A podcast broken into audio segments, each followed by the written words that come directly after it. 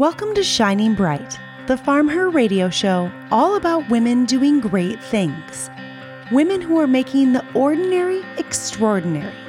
Women following their passion, taking action, and making a difference for themselves and others. Join me, Marji, as your host on Shining Bright by Farm Her. Welcome to Shining Bright. Erin and I are right here in the studio this morning. So, hello, um, hello. Yeah, yeah. Uh, so, this episode is called A Rising Tide. And um, we are going to be talking to some women who are visible. And this, uh, the the first part of the episode goes back to, uh, for anybody who doesn't know, this year is the uh, anniversary of women be in being in FFA for 50 years. So, uh, 1969 was the first year that women were allowed in that organization. And, and if you're familiar at all with FFA, obviously they have taken that opportunity and run with it. To celebrate because, it this year. Um, yeah. yeah, there, there's a lot of women. And I think in officer roles, mm-hmm. there's like more women than there is young men at this point. Um, and so, like they said, they've taken it and run with it. But the the rising tide thing, you know, I think it it goes back to it is so important to have that visibility of a person in what they do. And, you know, no matter who you are, no matter where you are, no matter what you do, somebody's watching you, you know, and you are visible to somebody. And so your actions matter, your words matter, how you present yourself matters, what you share about yourself matters. And, but it, it's really important. I mean, that's the whole premise of Farm Her. If you can see it, you can, you can do, do it. it.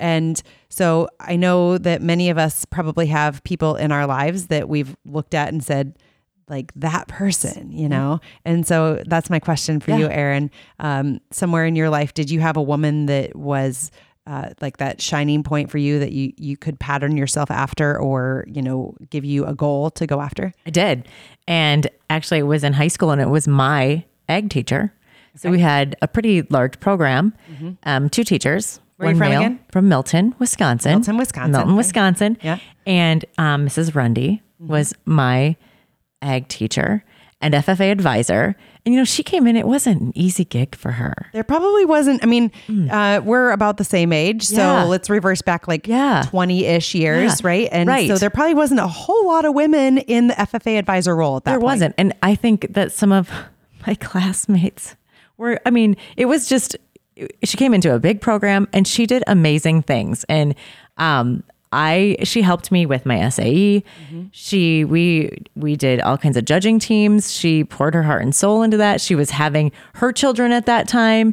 Um, and she was tough mm-hmm. and she just she did great things and that is when I decided I was going to be an ag teacher. Yeah. So I want to say maybe she started my sophomore year of high school, somewhere around there, but she was there through the rest of my high school career. And um, that's when I decided my junior year of high school, I'm like, I'm going to be an ag teacher. I'm going to be an FFA advisor. Mm-hmm. And that's what I did. Mm-hmm. I never looked back and that's what I went to school for and that's what I got my master's in and then I did teach and then my path got curvy. Yeah. Um, but it's still, I mean that is that has left a mark, an impression in my career all the way through and that was her. Yeah. That was her all the way. Yeah, and yep. she she may not know that she's had that right. impact, but that's what I mean like no matter yeah. who you are, yep. somebody's watching. Absolutely. And, and, taking that in. And I know, I mean it was it was not always easy and I same then I found myself as an ag teacher in yeah. high school Going, uh, and the same place, yeah. right? So then I think I appreciated her even more. Yeah.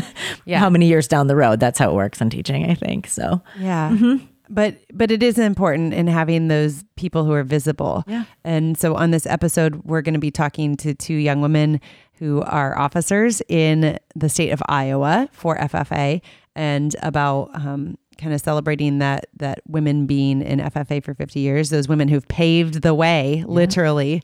You know, someone always has to do it in the role that's not easy before it gets easier for somebody else. Yeah, yeah it's just the way it's that the way of the works. world.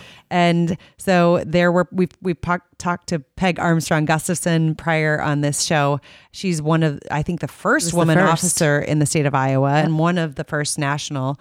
Um, and I'm pretty sure that she probably had plenty of challenges and, Mm-hmm. uh, you know, things that came her way. But again, having that visibility or, or being that first person is important, but, but that visibility. And then we're going to be talking to Rosalind Fox, who is, um, gosh, she holds many firsts, right? She's, Yes. Uh, part of John Deere here in Iowa.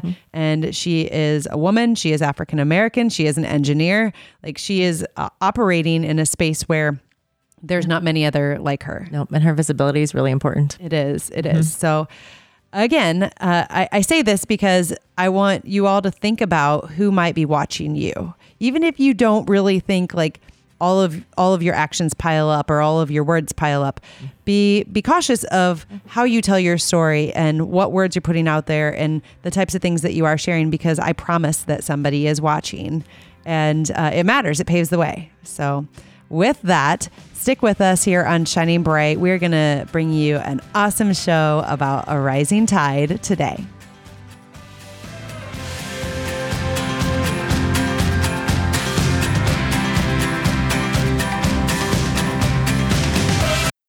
Hey, this is Melissa with Tin Roof Market. Just want to share with you some of the products we make using goat's milk from our family farm. We make a variety of soaps and lotions using the goat's milk along with other natural ingredients, adding essential oils and fragrances to give them that amazing smell. Some of the scents to choose from are lavender oatmeal, double mint, eucalyptus spearmint, sweet orange, and many more. We also make a variety of lip balm, lip scrubs, and sugar scrubs. If you'd like to find out more, please check us out at www.tinroofmarket.com, like us on Facebook, or follow us on Instagram. Hey, everybody, this is Marji Guyler-Alaniz from Shining Bright by Farm Her. I want to tell you about a friend, a community member, a business owner that we really believe in. Our house was kind of a shell when we bought it, and we've been working on updating and changing and adding things on. And we found a local contractor that we can trust, that we love the work that they do, and that is Remodel Works. Check them out at remodelworksdb.com. They're right here in central Iowa. You'll love them.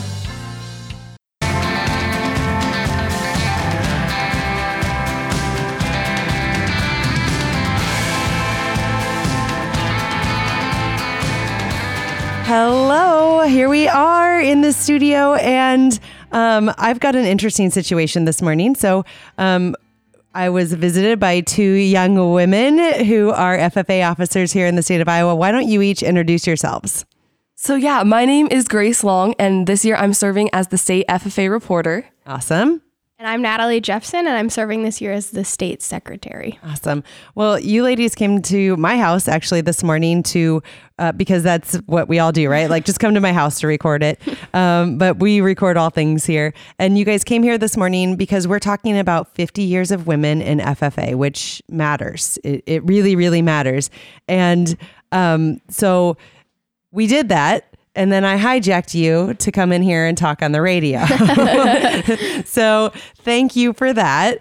Um, but I know that you both have um, probably plenty of story to talk about. So let's start with you, Grace. Why don't you tell us, um, you know, maybe what led you into FFA? Are you from a farm background? Tell us a little bit about yourself.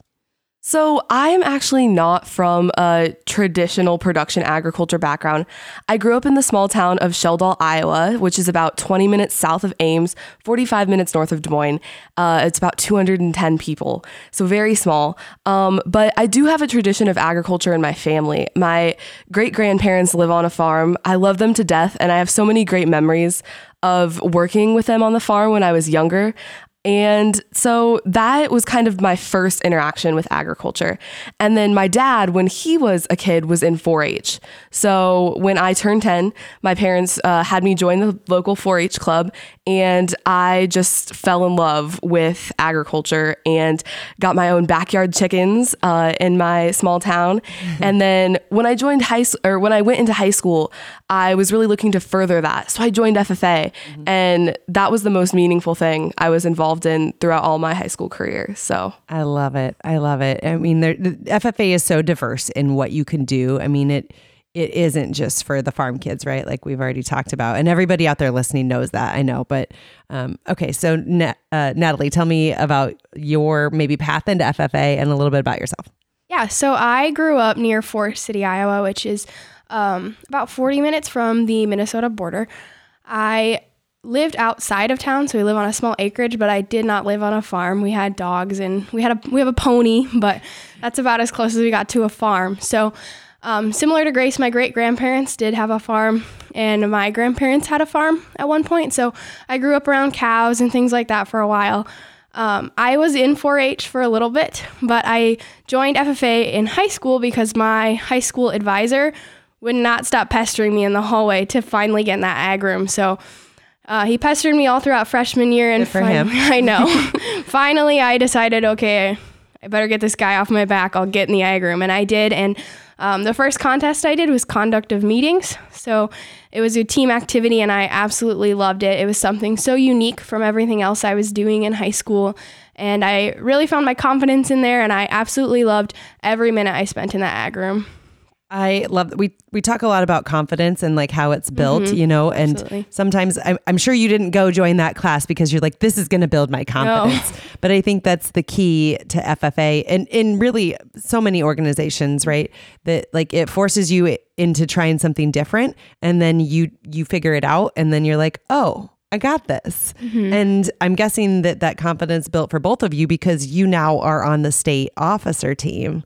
Uh, interestingly enough, we had um, a woman on the show not too long ago, Peg Armstrong Gustafson, who was the first woman in Iowa to be a state officer. I know, I know. And um, that was a while ago, right? But it it's paved the way. And and we talked a little bit about this. Um, you know, what role do you see each of you playing in helping that next generation? I mean, you're still young women, right? Like you're you're out there doing this. You're both in college, right? Um, but like that that next girl who needs a push into FFA, what role do you guys see you uh, each playing in helping them realize that that might be for them too?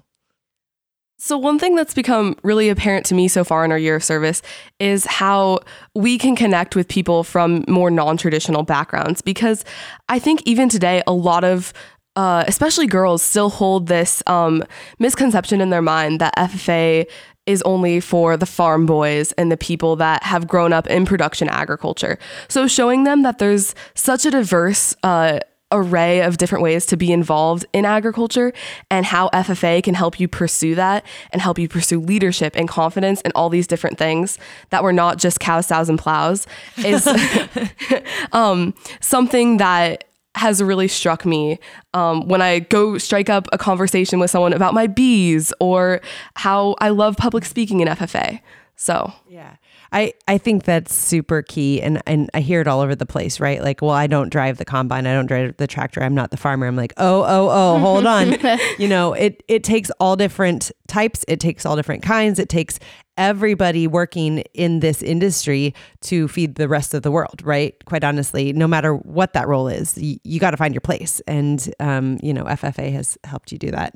Do you have anything you want to add to that, Natalie? Yeah, I think um, for me, when I think about my impact, I think back to my chapter. Um, we hadn't had a state officer in 30 years. So when I was elected, um, it was so important for me because I, I was showing myself that I could do it, but also I was showing the members who come after me, especially the girls, that you can do it. You can accomplish it because if I can do it, you can do it. So that was something that was incredibly important to me. Uh, so in that run for state officer, was there somebody on the side again? You know, I, I feel like many of us have this saying, "You got this. You can do this." Because I don't know if I mean, I, I hate to tell you this. I'm 39 years old, and you know, I still have those days where I'm like, "Can I do this? Can I do this?" You know, and so it's really important to have those people. Was there somebody who was kind of helping guide you or push you into that? Um, you can you can do this. Yeah. So my advisor obviously was big in my decision to run, but then after that, um, I actually worked with a former state officer. His name is Josh Earl, and he lives in my town. So we would meet once in a while, and he would just talk with me about my reasons for running, and he would say, "You, can do this. You." You absolutely can. So that was super beneficial because it gave me the confidence that I couldn't give myself. So Right. I think hearing someone else say you can do it, it goes a long way, or at least it helps get you over that hump of like, well, I'll give it a try, right? Because we never know if we don't try. So, if you have one bit of advice for those that like next generation right behind you guys who is is saying, "Do I have this? Um, you know, can I do this?" What would that be? Oh, that's a good question. I would say the first thing that pops to, into my mind is to not let fear stop you from pursuing uh, things you want or things you might think you don't want, but um, are a good thing to push you out of your comfort zone. I can remember when I was younger just being so afraid to try new things and to go out of my comfort zone. And looking back, I realized that that was unnecessary and it kind of prevented me from doing important things. So I, I would say just don't be afraid to push yourself. I love it. What about you, Natalie? I would say that my advice would be to never forget your worth. I think um, for high schoolers and young people, especially women in high school or young women, um, it's hard sometimes to remember your value and your worth, and sometimes that you kind of lose sight of that. So I think that my advice would be to never forget that you are valuable and you are worthy of the things that you're chasing. I love that. We all have something that we bring to the table. Like every single one of us, even if you aren't sure what it is, uh, maybe go ask somebody else what they think because sometimes our views of ourselves are a little different. So I am trying to convince these women that they need to come to our uh, 20th and final Grow event, which is taking place on November 15th at the FFA Center in Ankeny, Iowa. Head over to farmher.com to get your tickets today. We would love to see you there. We'll be right back on Shining Bright.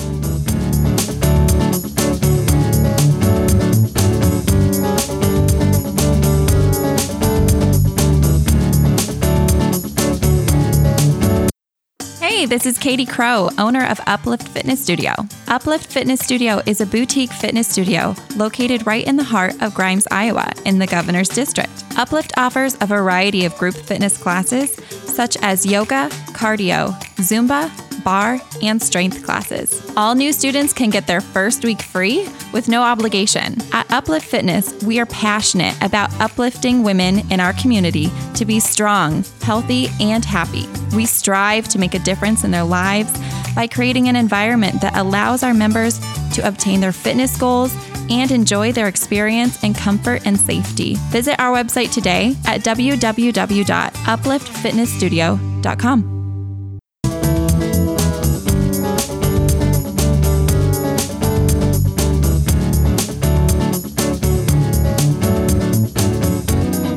Well, we got our dancing out of the way, and we are back here on Shining Bright with that like boppy little tune there that brings us in. So, welcome back. We are in the studio again, and Erin is here this morning. Good morning. And we've got a new guest in the studio, Roz.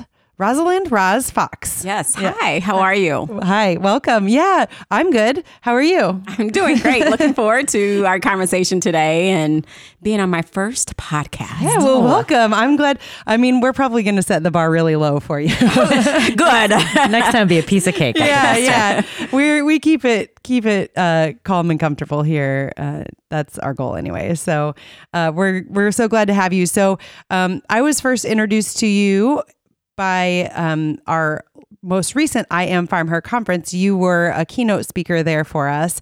And unfortunately, I wasn't there to hear it that day. It was like one of the biggest bummers of, of that whole event for me. I was like, what? I, I have to be gone. But I went through this class at Goldman Sachs. And in order to um, get into the class, you had to like say, yes, I will be there for every single in person day. And that was the very last week of the class. And so I was like, I guess I have to leave our national event and I can't be there, but it's okay because that's what teamwork is, right? That's what Absolutely. everyone pulled it off. But so thank you for being there. So uh, this is my uh, first time getting to hear it from you. So let's start um, a little bit of your background. You are an engineer by trade, right? I am. Yes. Uh, attended the University of Missouri Columbia for my undergrad in electrical engineering and for my master's in industrial engineering. And later, once I started working full time, I went to Northwestern University's Kellogg School of Management for my MBA. And um, after undergrad, I started working for a 3M company and did that for several years. Then left 3M and went to Ford Motor Company. Worked there for about six years and then came to John Deere, which is where I work currently. Yeah. So um, do you have any agriculture in your background? Like what what led you into engineering? Yeah, so no agriculture whatsoever. I call myself a city girl, so learning everything that I had to to work in the ag business has been fun. But really, what led me to engineering, I would say, literally, is my father. So I actually wanted to be a nurse growing up, and he was simply like, I'm not paying for you to be a nurse.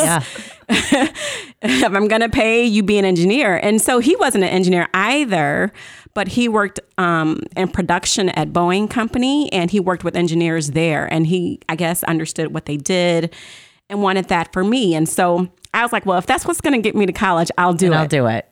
I remember this story. Yeah. This is a good You story. though, yeah. because uh, you know at that age when you were probably what 17 or 18 like having someone say this is what you're going to do probably feels a little like um maybe tough to swallow but like what Okay. a what a cool thing to have someone push you into something right Yeah, I mean, literally didn't know what an engineer did. I had to look it up. but yeah, I mean, I'm really glad that he did push me in this way because it's just really afforded me so many opportunities that um, are have been beyond my wildest imagination. So it's really a good career to go into. Yeah, yeah. So you've had you've had a journey to to get to the the point you're at today. Um, you know, from education through a couple of different companies, and, and we talk about this a lot. I just had this conversation with someone yesterday. Um, you know, young people so many times will say like, "How do I make this decision? Like, this feels like this is like a life changing decision, and what if it's the wrong one?" I'm pretty sure that you've probably been up against those decisions many times. Um, you know, how do you how have you made some of those decisions? Like what what's been your kind of guidepost? Um, yeah. So I would tell you, I think um, early on, while I was in college, I worked part time at 3M while finishing my undergrad degree. And it was during that experience, um, I worked at a, a manufacturing um, facility for 3M, and the factory manager there, I was just so like impressed with this guy, and he just had it all together. You know, very nice, uh, strong business acumen, and just really cared about the people. And I just thought, oh my God, I would love to be a factory manager someday. And so didn't know how I would get there or what I would need to do to get there, but that was my beacon. So anytime that I had to make a decision about coursework or what job should I take here or there, it was always uh, centered around does this help prepare me for that This role. this role? So it was sort of my beacon. Yeah. Um. So, and so in terms of my career, that's how I made decisions around what I would do from day to day or job to job. Um, but you know, when it comes to work decisions, it's really about trying to be as data driven as possible. Yeah. Right. You really want to make informed decisions based upon the data and not on mo- emotion. Although sometimes that's a conversation that you need to have as well in terms of taking care of your people and nurturing an inclusive environment.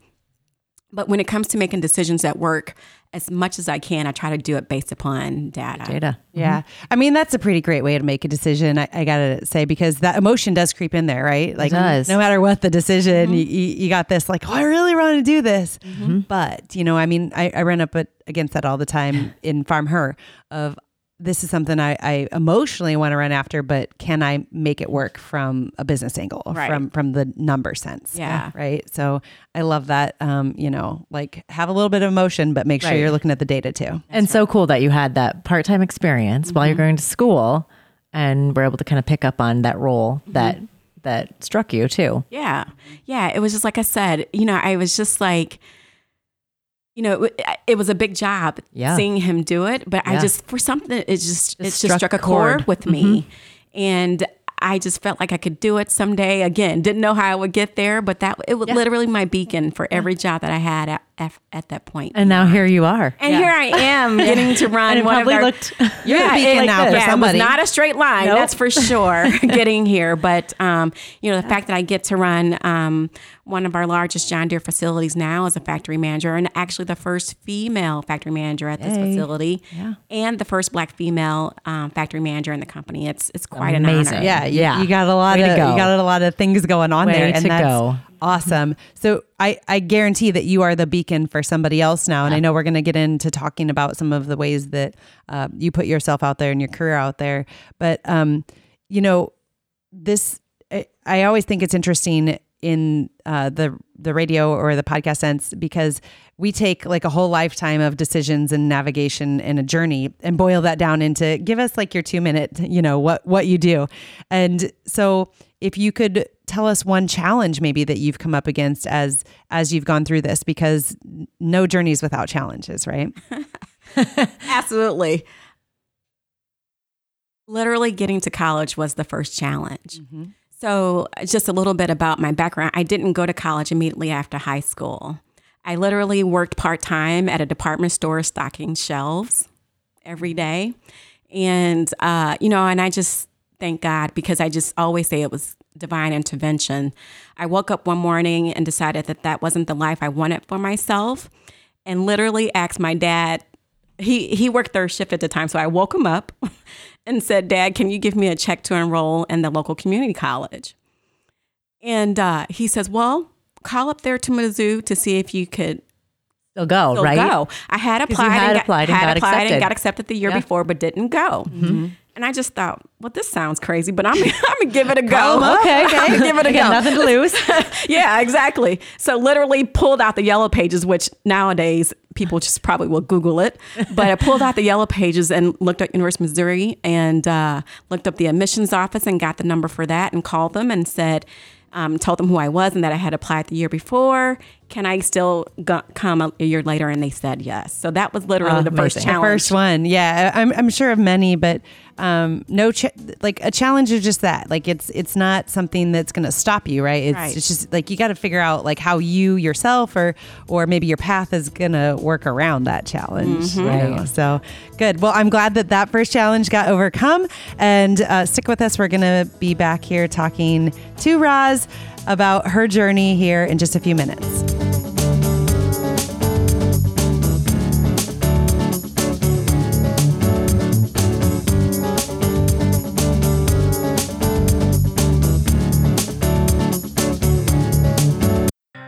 This is Marji. Join the journey by calling in and leaving a message with your questions or comments. Anything you want to share goes at 855 776 6147 or record it on your phone and email it to us at info at farmher.com. We look forward to hearing from you.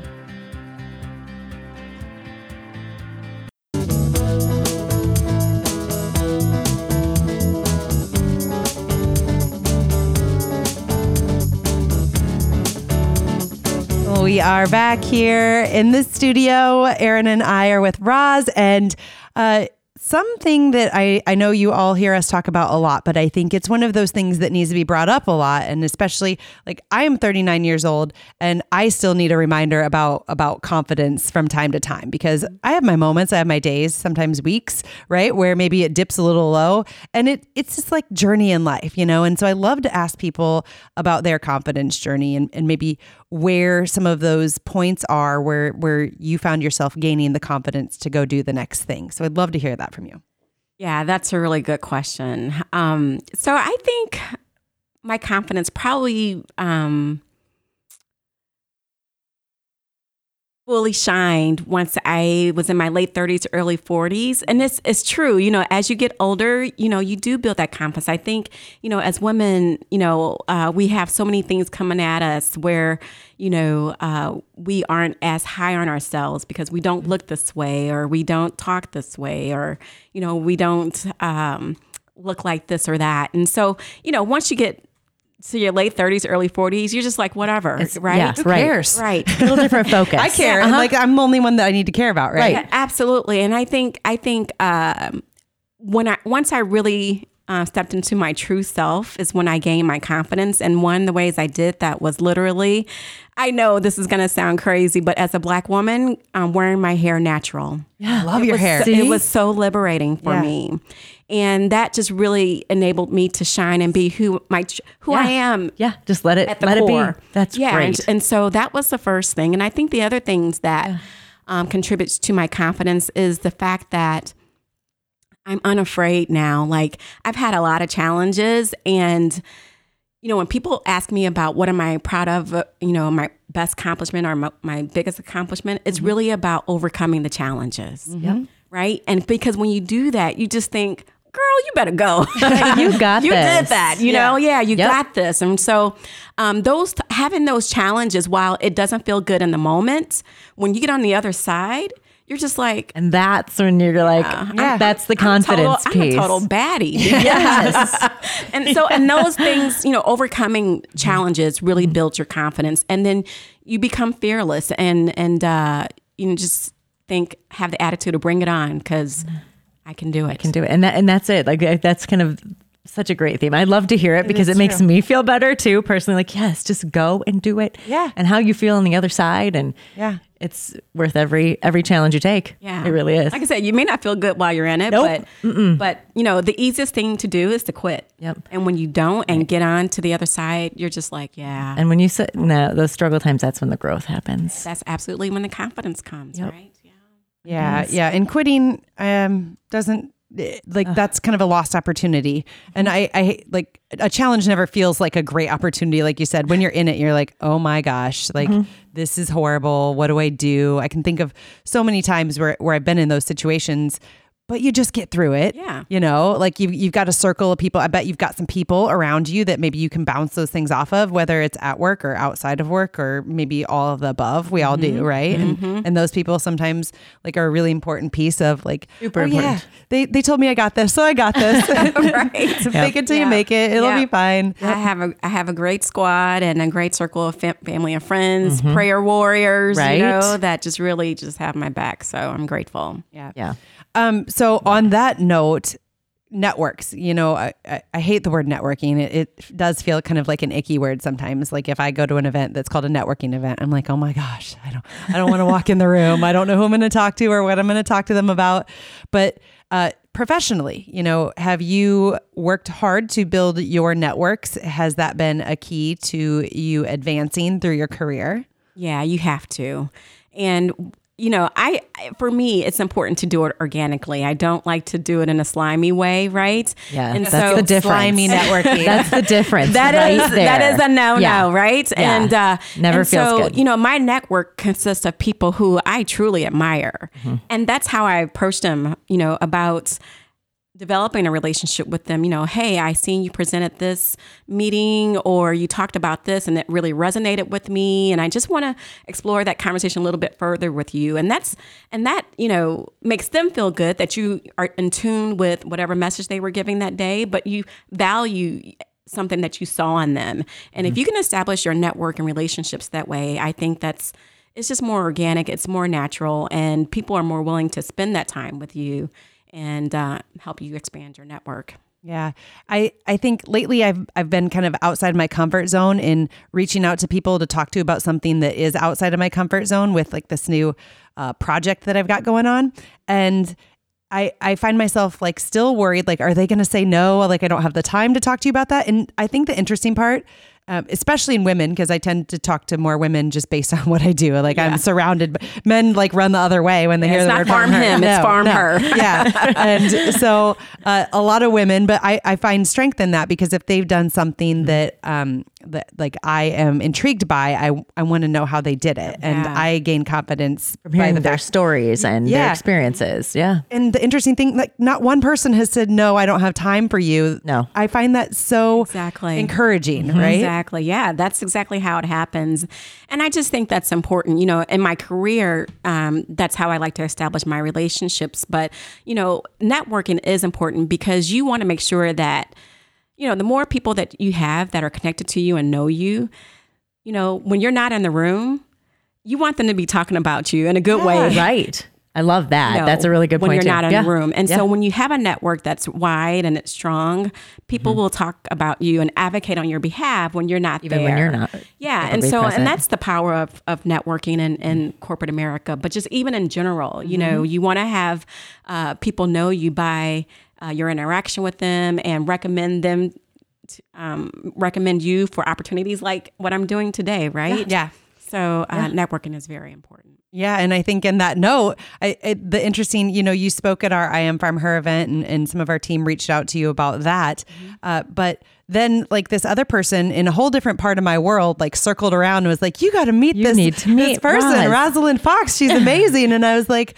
You're Hey, right. I do need to talk to her again. You know, I, like I need to to like crash our worlds together a little bit more. But um, I, that's the power, right? Yeah, and absolutely. it's there. And I think women uh, have a unique ability to like we we want. I want to see like more people know about you. You know, I want I want to put you up on this pedestal and see you shine. And I think that that's just such a cool thing that happens. The more women I talk to in the broader networks, it's it's just cool. So agree. yeah, I think connecting is a better word for it than networking. I like that. Let's change Let's call that. it connecting. Yeah, I mm-hmm. think the networking There's- is the corporate jargon, Yeah, right? But it is but all it's like about a connection, connecting. and then yeah, you, like you said, you kind of align with somebody else, and you're like, hey, wait, you gotta know, you gotta meet this person, or it's connecting. It's connecting. Sounds right. Yep, yep. In in many ways. So connecting, Yeah. connecting. challenges, mm-hmm. confidence. Mm-hmm. They're all Three Cs. related. Yep. Yeah, yeah. They're they're all definitely related. So um I we're, we're getting close to break here, and I want to remind all of you about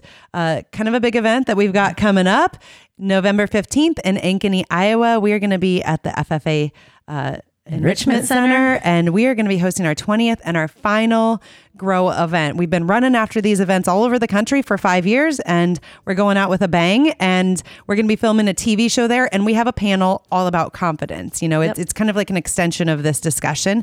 We've got uh, three women coming in from around the country, and they're going to share their stories, and and they're all so different. And I think that there's power in that.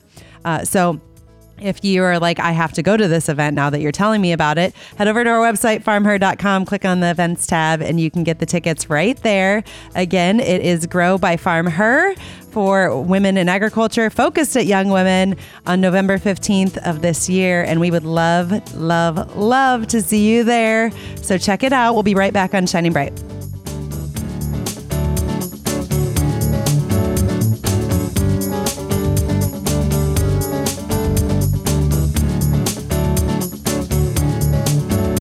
Hey guys, this is Marji from Farm Her. I want to remind you all that we have some really fun, functional, cute merchandise out on our store at farmher.com. And fall has arrived in the Farm Her market. We've got some new sweatshirts, hoodies, one of my favorite windbreakers out there. So check it out at farmher.com. And while you're there, be sure to use the code Shining Bright and save 10% just for our listeners.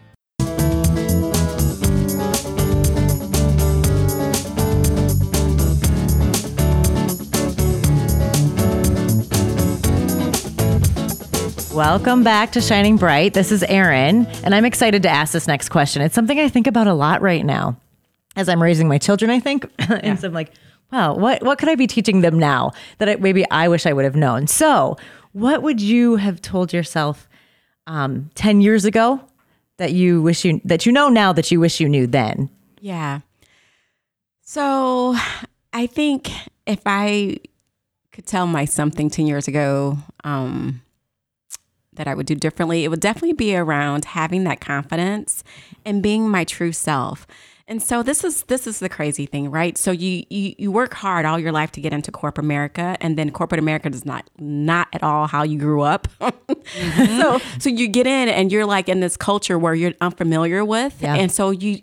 You are uncomfortable. You don't have the confidence because you're having to learn a lot, and It's you all new. You feel like you don't know anything, and so I, I think there was a lot of times when I struggled with um, having confidence when I first came to Deere because it was a new culture for me, and um, I worked with mostly men who I would say weren't necessarily all that supportive. Right. Yeah. And and so, you know, I but I knew I had to get over that fear pretty quickly because It was the way. Yeah, that was the way. and it was. performance speaks over everything.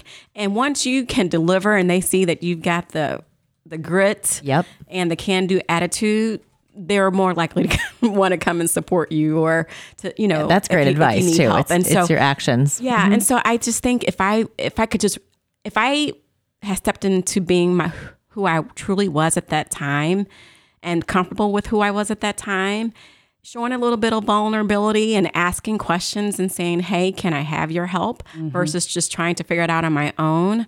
Um, that would have helped me 10 years ago. And so now I don't have an issue with asking questions. Right. And saying that, all. hey, I don't know anything about this. Can you help me with it?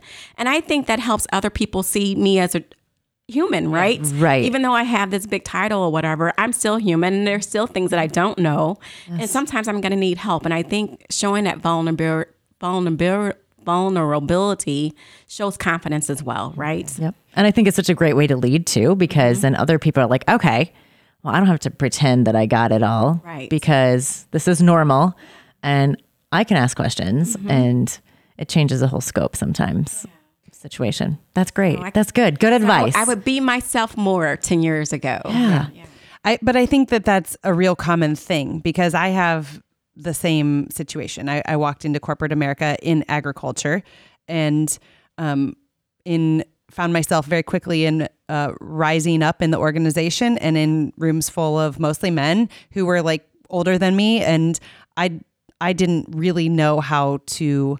Um, like put myself out there and I, I don't I don't even want to say assert myself, but it was always like I always say that was corporate Marji because I felt like I wasn't being myself. Yourself. I had this like I have to be kind of like a robot and assimilate. like, figure it all out and mm-hmm, assimilate, and mm-hmm.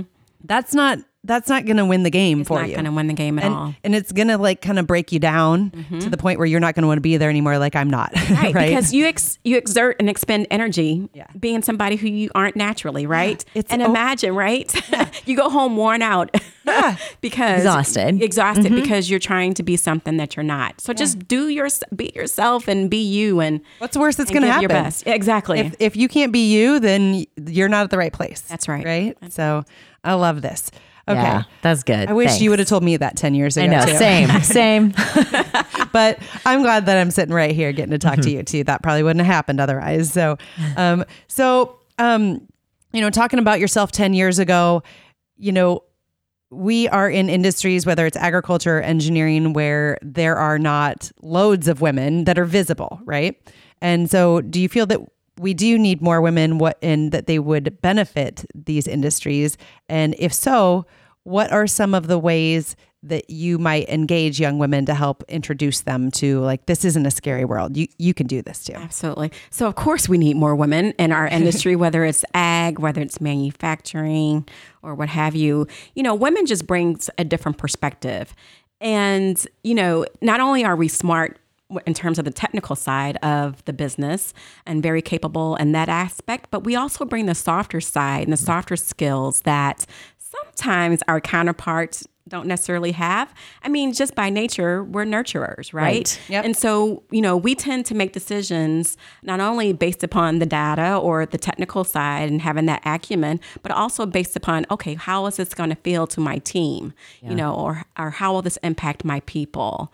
And so I think because of that, um, it's always great to have women in, in our industry to drive those conversations and bring that different perspective, right? Um, so absolutely, I, I think uh, you know we can bring help bring the innovation. And, and the other thing I think is interesting too, even from an ag perspective.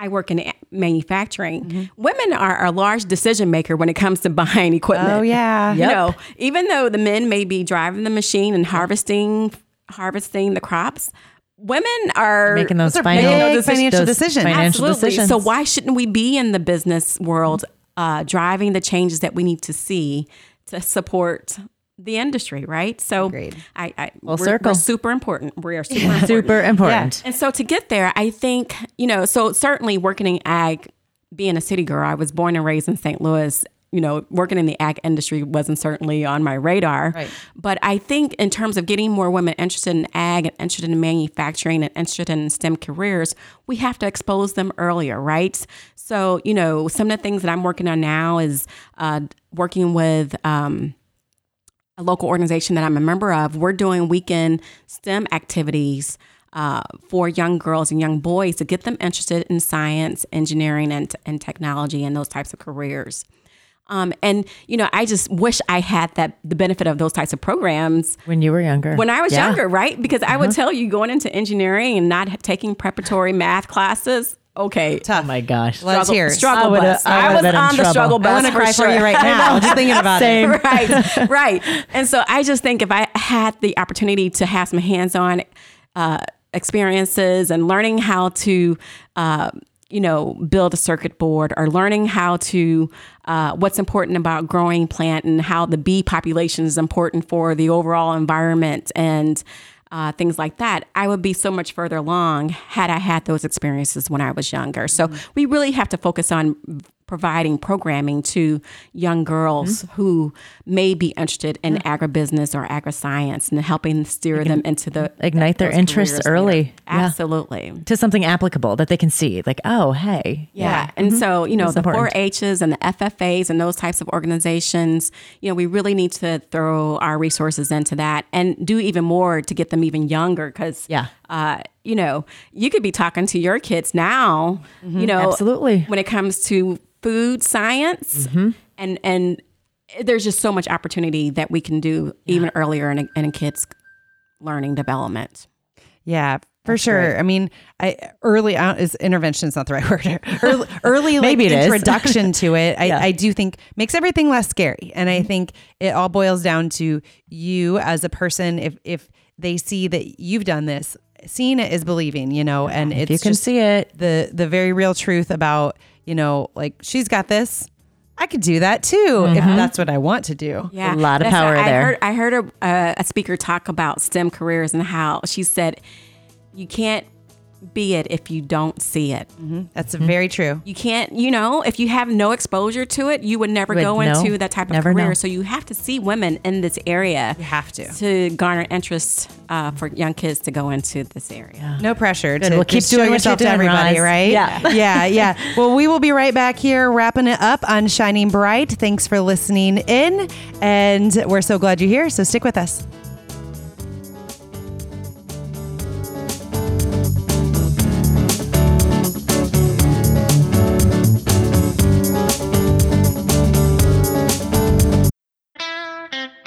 Week on Shining Bright, we're continuing the discussion with entrepreneuring women. We'll kick it off out west with Jatana and Natalie of the Ranch Wives Beef Company to talk about building their brand. And then we're going to dig into the story of Tara Dudley, who has spent years building a solid business in plants on Shining Bright by Farm Her.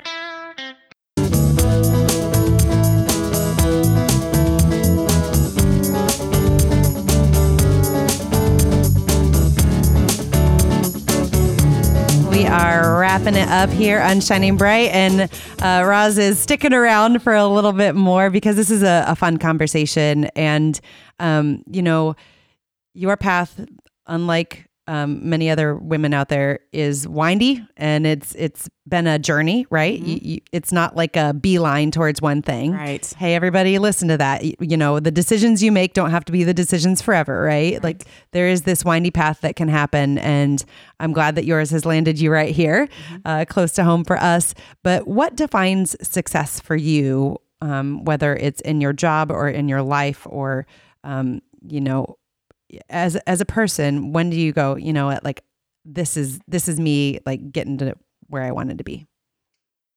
Yeah, so it's not a position or a level. You know, I really feel like every accomplishment is a success. And that may sound cliche or corny, but, you know, given my background, you know, I grew up um, very humble beginnings. You know, uh, my parents, we had a, a, a government supported home.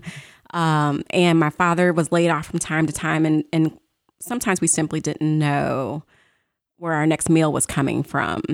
And so the fact that I think about that's where I came from to the fact that I get to run one of our largest factories in John Deere, that's an accomplishment. You know, if I die tomorrow, I feel like my life is a success.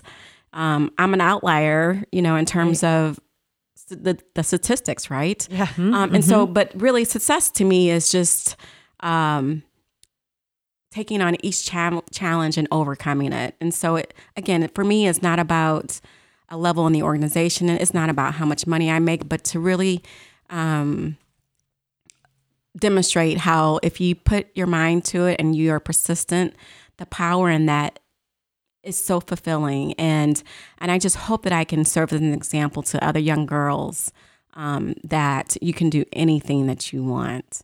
I would have never imagined that I'd be here today, but It's true. that's where I'm at. Yeah, I love it. You can do anything that you want. Listen to that. Don't forget it, everybody. Uh, so, in moments of self doubt, because we all have these, I, this kind of goes back to that confidence thing. What is one thing that you do to build yourself back up? Like I like chocolate, you know. I, I think we all do. Yeah. Yes. Um, one thing I do to build myself back up. Um, gosh, lots. I pray a lot. Yeah, good. Uh, you know, um, I have a strong family network. When I when I'm when I need their prayers, they they They rally. they rally around me as well. Um, and you know, I think I I I just don't quit, you know, and I mm-hmm. think my Yeah. Keep father, yeah, my mother and father were just great examples of never giving up and pushing through the difficult times and I don't know how else to be other than just to push through it, you know? Yeah. Well, that's a pretty great mm-hmm. way to be. I mean, I, I feel like that that is one of the most satisfying probably places to be in life, right? Where you can push through whatever whatever comes your way. Because I would agree. big, little work, non-work, whatever, like we all have those every day, you know. So I love that. Um, what does the world need more of? Ah, good question. Yeah. Uh, more kindness and more grace extended to one mm. another. You know, we just need to go back to being humans.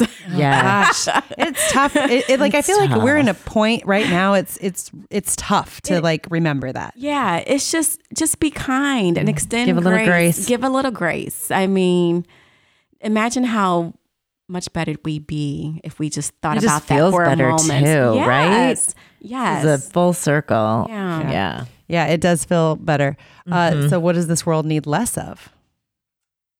uh, less discrimination, whether it's gender, ethnicity, race, political affiliation, religion. Yes. You know, less discrimination. I think people put too much um, weight into um, holding something against someone because of their beliefs or the way they look or their thoughts. And again, if we extend a little bit of kindness and grace, Yeah. you know, we wouldn't have so much division that we see around us nowadays. Yeah, yeah, for sure. I mean, that is it. It's a thing, and it's everywhere. So, thank you for this. I know I threw a few things there at you at the end. That's great. Um, so if anyone wants to connect with Roz, her name is Rosalind Fox. She's on LinkedIn. You can go look her up there. And um, thank you for being you. here on Shining Bright. It's been a pleasure. Thank you for having me. Of course. Just a reminder, everybody, Farm Her, the TV show, airs every Friday and Sunday at 9.30 p.m. Eastern on RFD TV. You can head over to our website, farmher.com, to find out all the details, where you can watch it, where you can stream it, all those things, and read the blogs, see the pictures, and meet these women a little more in depth. Thanks for joining us on Shining Bright.